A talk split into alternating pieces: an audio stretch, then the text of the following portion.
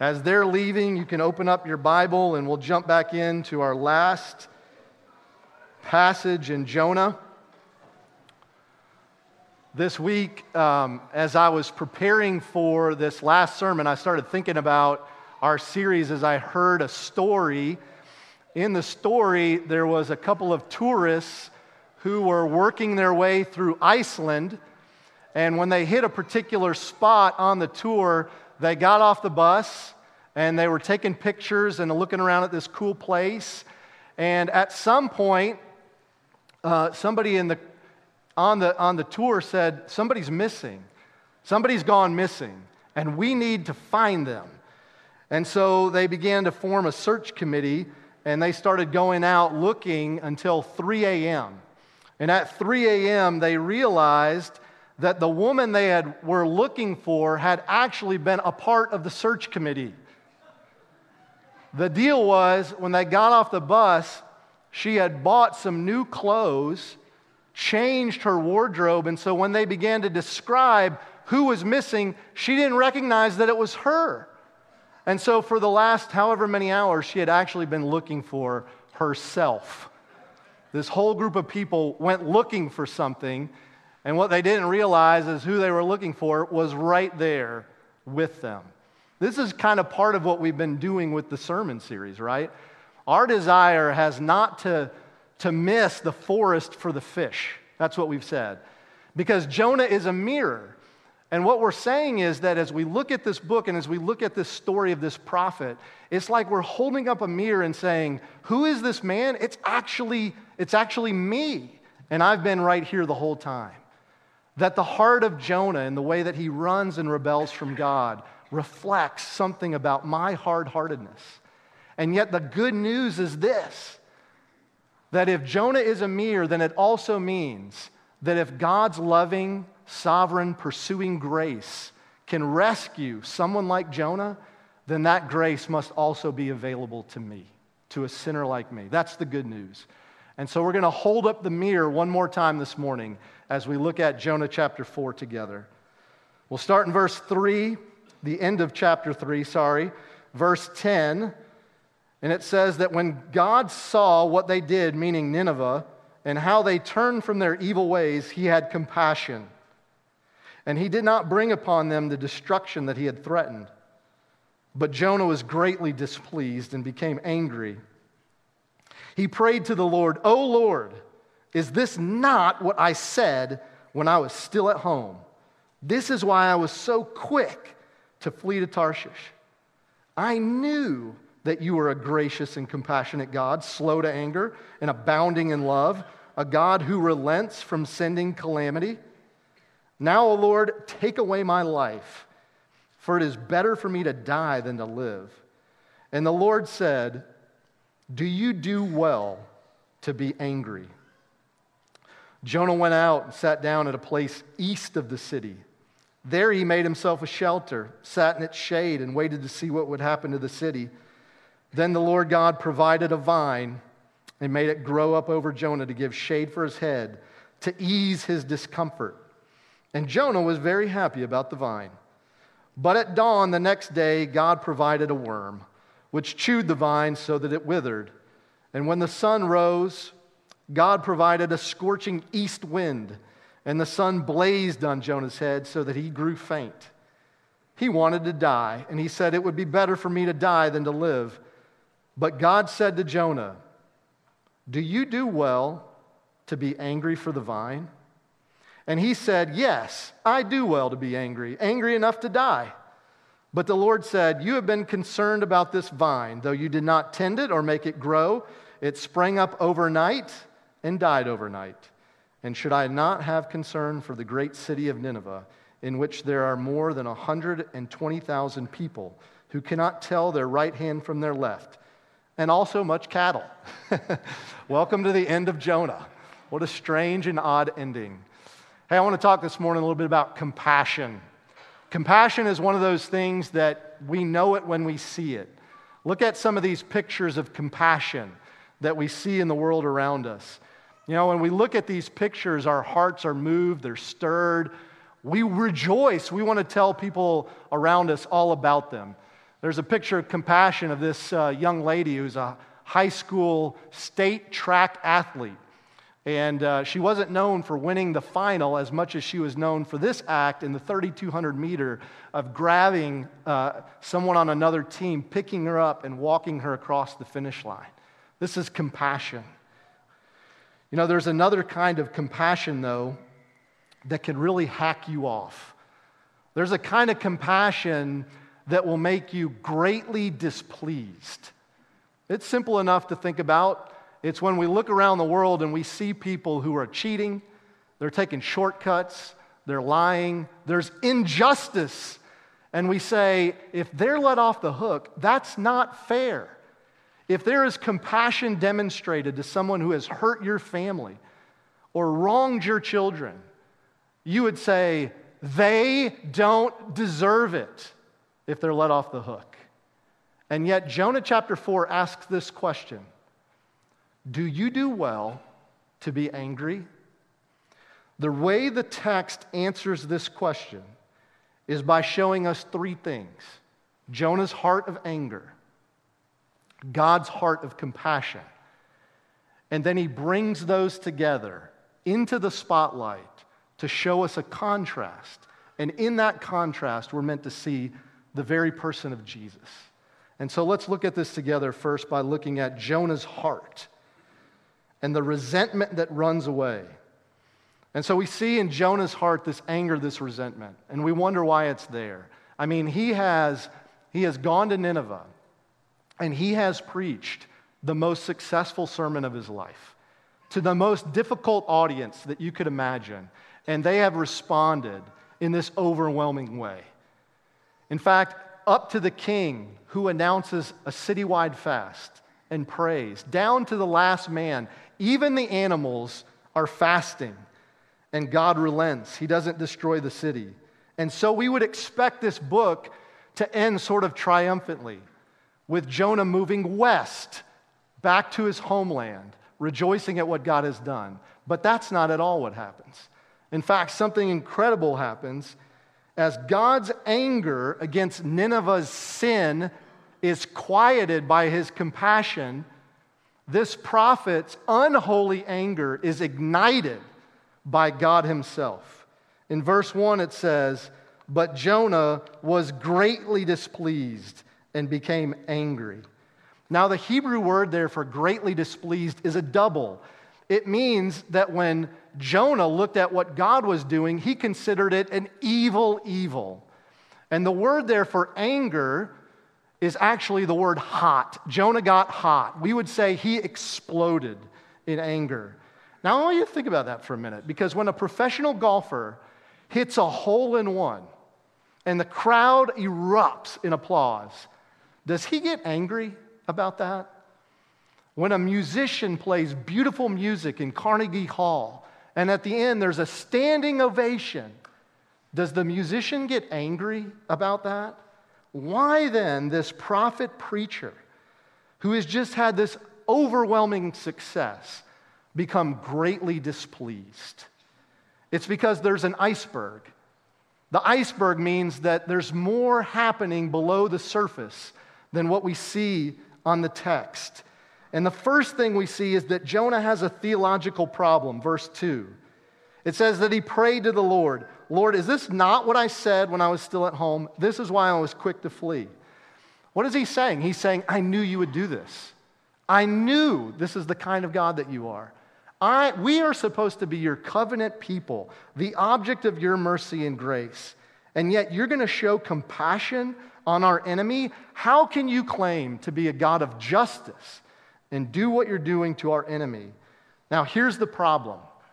As this tension is beginning to rise in Jonah's heart, he does not do what David does so often in the Psalms, which is bring before the Lord and really honest confession and say, God, our enemies are wicked and I hate them and I wish you would blow them out of the water. But you are king and you are God and I trust in you. Read the Psalms. Pick it up, flip it open. You will see this happening over and over again. But this is not what Jonah is going to do. Because why? Because not only does he have a theological problem, he has a heart problem. He has idolatry. Jonah verse three, or, uh, chapter 4 3 says, Jonah says, It is better for me to die than to live. Now listen, you do not lose your desire to live unless your meaning in life has been extinguished. Jonah had a covenant relationship with God. He had been the object of God's rescue, and yet there is something that he values even more. Something has replaced God as the main joy and the main love of his life. And what happens is an explosive anger begins to show that he is willing to walk away from God unless he can have this one thing. Now, most of us have heard the expression, we've all heard the expression, where there's smoke, there's fire. And so, what we see in the smoke that is coming out of Jonah's heart, if we trace it back, there is a fire burning on an altar to an idol. And that idol in our own lives is usually starts off as a good thing, but then slips into where it becomes an ultimate thing. You may have heard of Sergio Garcia.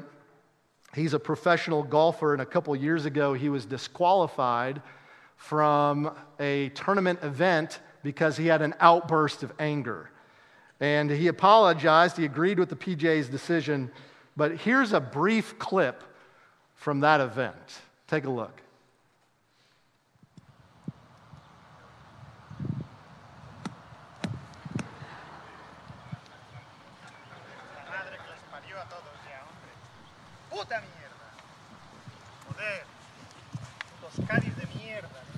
All right, you know, when he comes out of the bunker, he's speaking Spanish. I don't think I have to translate. I think you get what he's saying there. I can tell you this where there's smoke, there's fire. I don't know what it is for, for Sergio, but I know it's a lot more than a bunker shot. Nineveh's response is pleasing to God, but it's a threat to Israel's military and national security. And Jonah loved his country. Now, isn't that a good thing to love your country? It is a good thing to love your country. But Keller says that whenever your love for country becomes an inordinate thing, when it begins to tribalize you, when it begins to cause you to exploit people, then your love of country has become your main love. Listen to this quote. When Christian believers care more for their interests and their security than for the good and salvation of other races and ethnicities, they are sinning like Jonah. If they value the economic and military flourishing of their country over the good of the human race and the furtherance of God's work in the world, they are sinning like Jonah.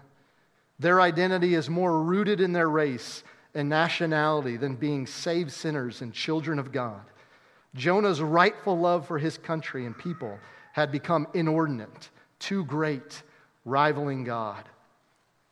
Have you ever seen the, um, the show American Idol?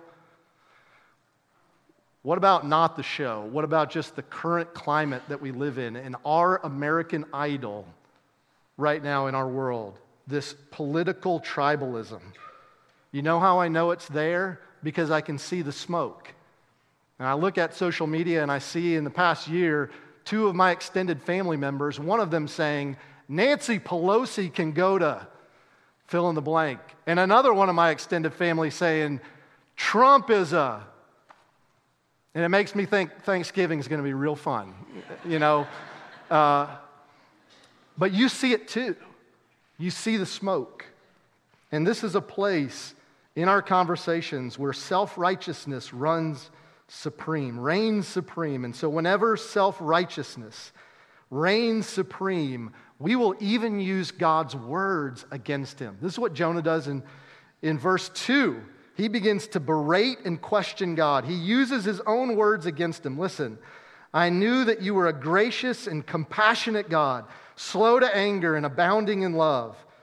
These are almost the exact words that are quoted in Exodus 34 by God Himself about Himself and His own character. And here's Jonah having the audacity to throw those words right back in his face. Look at Exodus 34. And you'll see the problem. The problem is that Jonah, when he misquotes and leaves out the last verse, he is creating a simplistic view of God. He does not quote the part where it says, Yet you do not leave the guilty unpunished. And so he doesn't have any sense of his justice and he doesn't care because Jonah wants to use God's word to justify his anger and his bitterness. And so let me say that whenever we read the Bible to prove our case, to say, I knew it, I'm right, whenever we read it to feel wise in our own eyes, we are using it to promote our story and not to glorify Him. If we feel more righteous when we read it, then we're misreading it. Reading the Bible rightly is when it humbles us and it critiques us and that it encourages us to move forward and freely only in His grace, despite our flaws. You know, the, the scary, really unnerving reality about all this is that my human heart and your human heart, even after all the grace that we've received, still has this strong proclivity to self righteousness. And we want to be right. We want to be right more than we want relationship.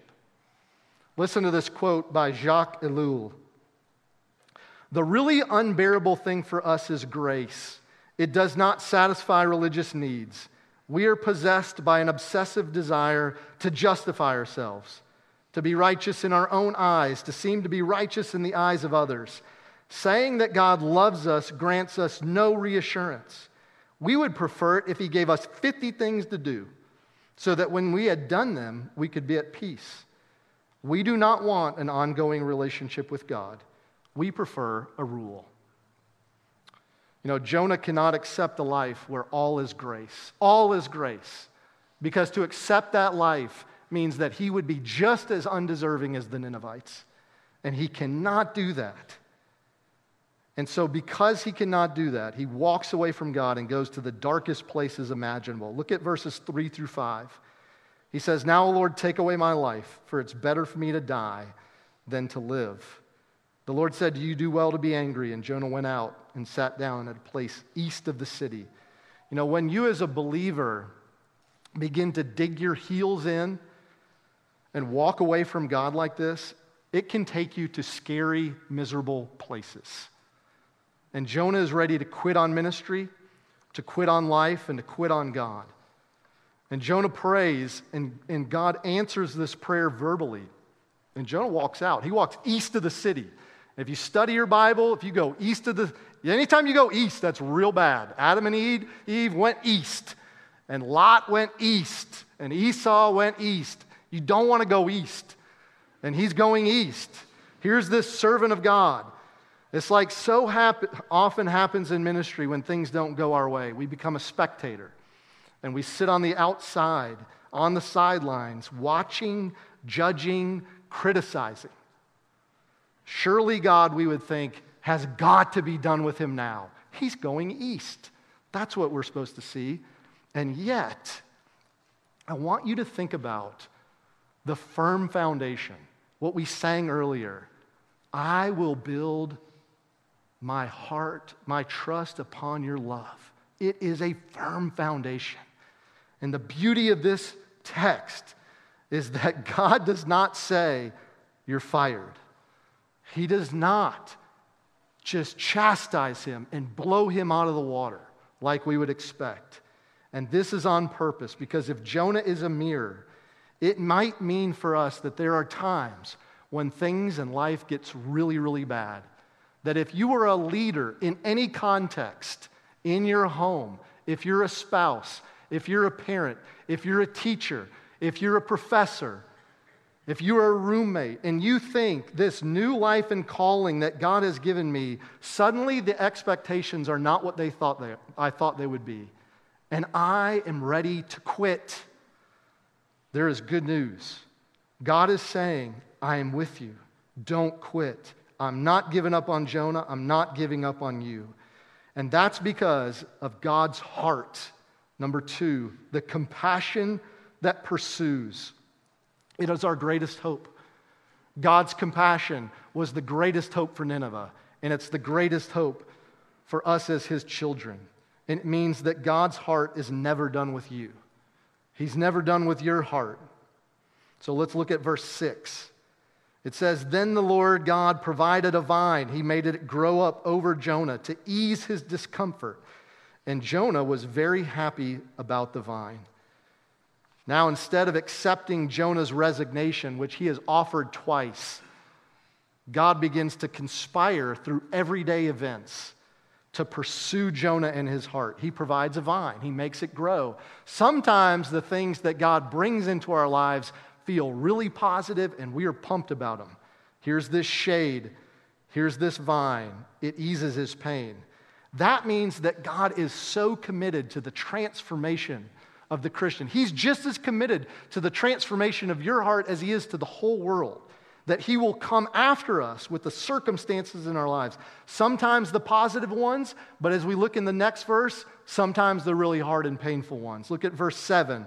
But at dawn the next day, God provided a worm which chewed the vine so it withered.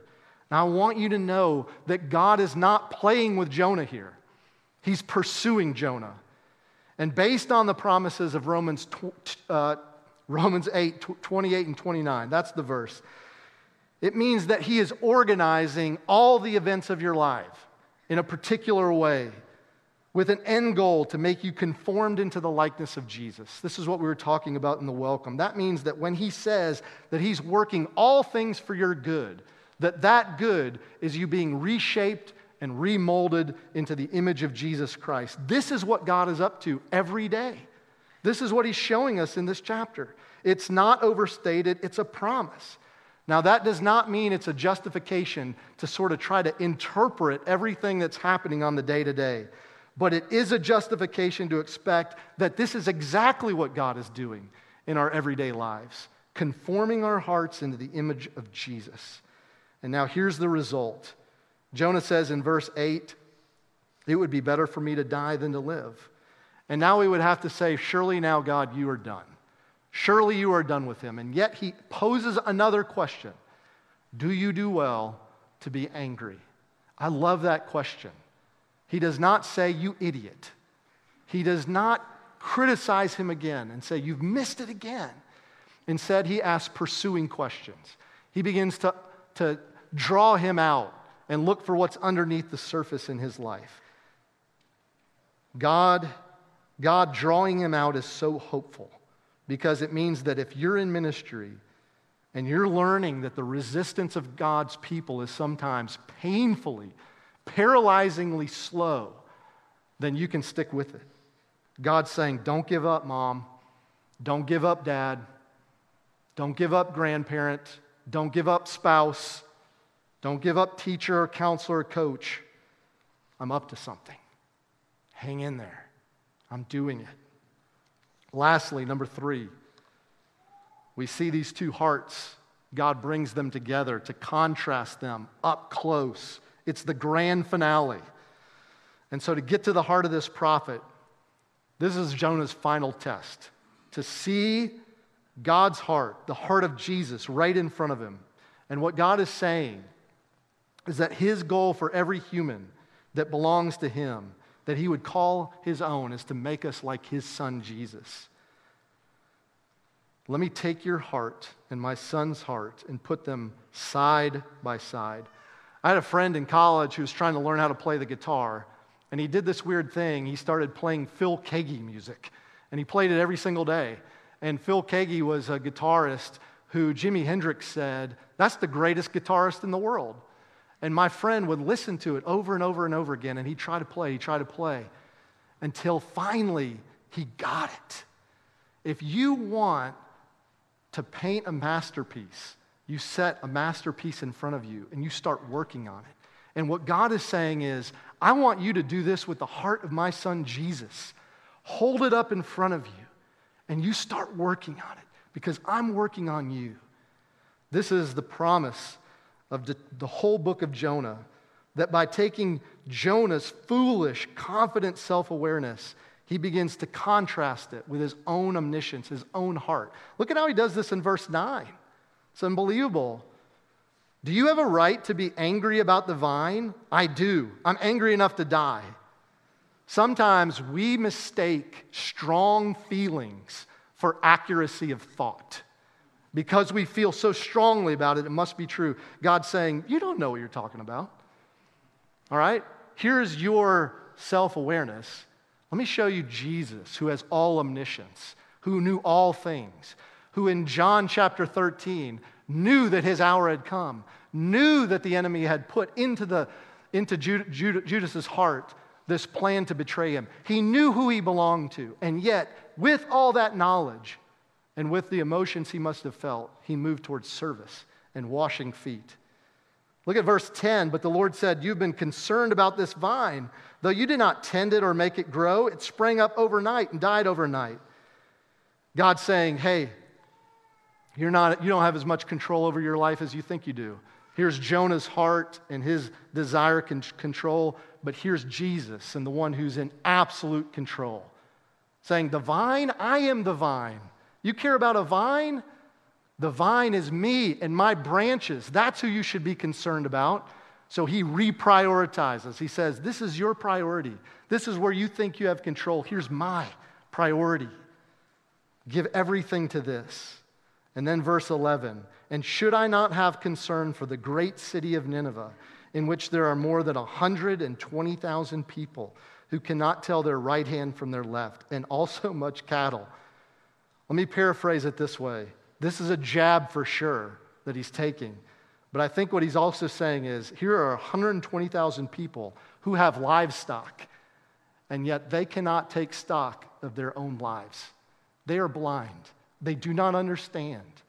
You have no idea, Jonah, what has happened in their life, what has led them to where they are today, and you were able to grow up amongst my people with all these blessings. And if you would have grown up there, you have no idea how you could have turned out. You don't know. Here's God saying, We should not write off hard people because we do not know anything about their deficits. How could they do that? How could they say that? How could they be like that? We don't know. And the heart, our lack of awareness about other people strikes down any compassion that we're able to give in mission. And so here's how this book ends it ends with this question Should I not have concern? Should I not have compassion on this city? And we don't know how Jonah responds to the question. And that's what the author's point is. It's like he's taken an arrow with this question and aimed it at Jonah's heart. And as he lets go, Jonah disappears. And we feel the arrow piercing our own heart, begging the question how will you respond? How will you respond when Jesus' heart of compassion is compared and contrasted with your own?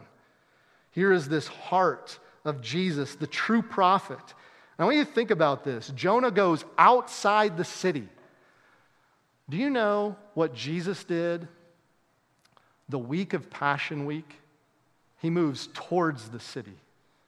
And as he's outside of the city looking in, it says this, this prophet, priest, and king begins to weep with compassion. The word compassion means to grieve, to have your heart rent, to be so attached to someone else that where they are elated and happy, we become that with them. But when they're distressed, we weep and we're broken with them. Here's Jesus so attaching himself to the Jonahs of Jerusalem that he's willing to move into the city, even knowing an angry mob is about to take him out. God says to Jonah, You don't know. They don't know. And what does Jesus say on the cross? Father, forgive them. They don't know. And this is the mystery of the cross. This is the answer to Exodus 34 and Jonah's great problem. It's the cross. It's where he does not leave the guilty unpunished, but instead he takes the guilt upon himself. And it's where we experience the mercy and the forgiveness and the grace of God. On the cross, the perfect prophet, king, and priest takes mercy and justice and takes it upon himself. This is our God. This is Jesus. This is who we're meant to see. We're meant to see our heart and then the heart of Jesus and how that frees us up for mission. I know we're running late, but I got to tell you one last story as we finish out this series. It's a good one. It's about a guy named uh, Roy Hinton. Ray Hinton. Ray Hinton was an African American man who was convicted and sent to death row in Alabama. He was innocent, he was a Christian, and there wasn't a shred of evidence against him. And yet, for 30 years, he was on death row, even though he was totally innocent, no, no evidence against him. There's a book called The Sun Does Shine that tells his story. Now, Ray Hinton didn't go to Nineveh, but there was plenty of people on death row that were really messed up and scary people, and they could have used the gospel that Ray had grown up with in his home with his mother. But instead, when he got there, he was so bitter and so angry because of this injustice that was happening to him that he threw his Bible under his bed and he didn't say anything to anyone for three years. He didn't say a word. Not to any prisoners, not to any guards, not to the people who brought him food. The only people that he talked to was his mother and his friend Lester when they came to visit him. And then suddenly there was a night where there was a man three cells down. It was a white man, and that man began to sob. And Ray said that he was not prepared for what happened in his heart, for the question that God had for him. And the question was this Do you do well to be angry? This is what he said in a book. He began to realize my friend Lester had choices. There's a quote on the screen, and I was glad he was making them.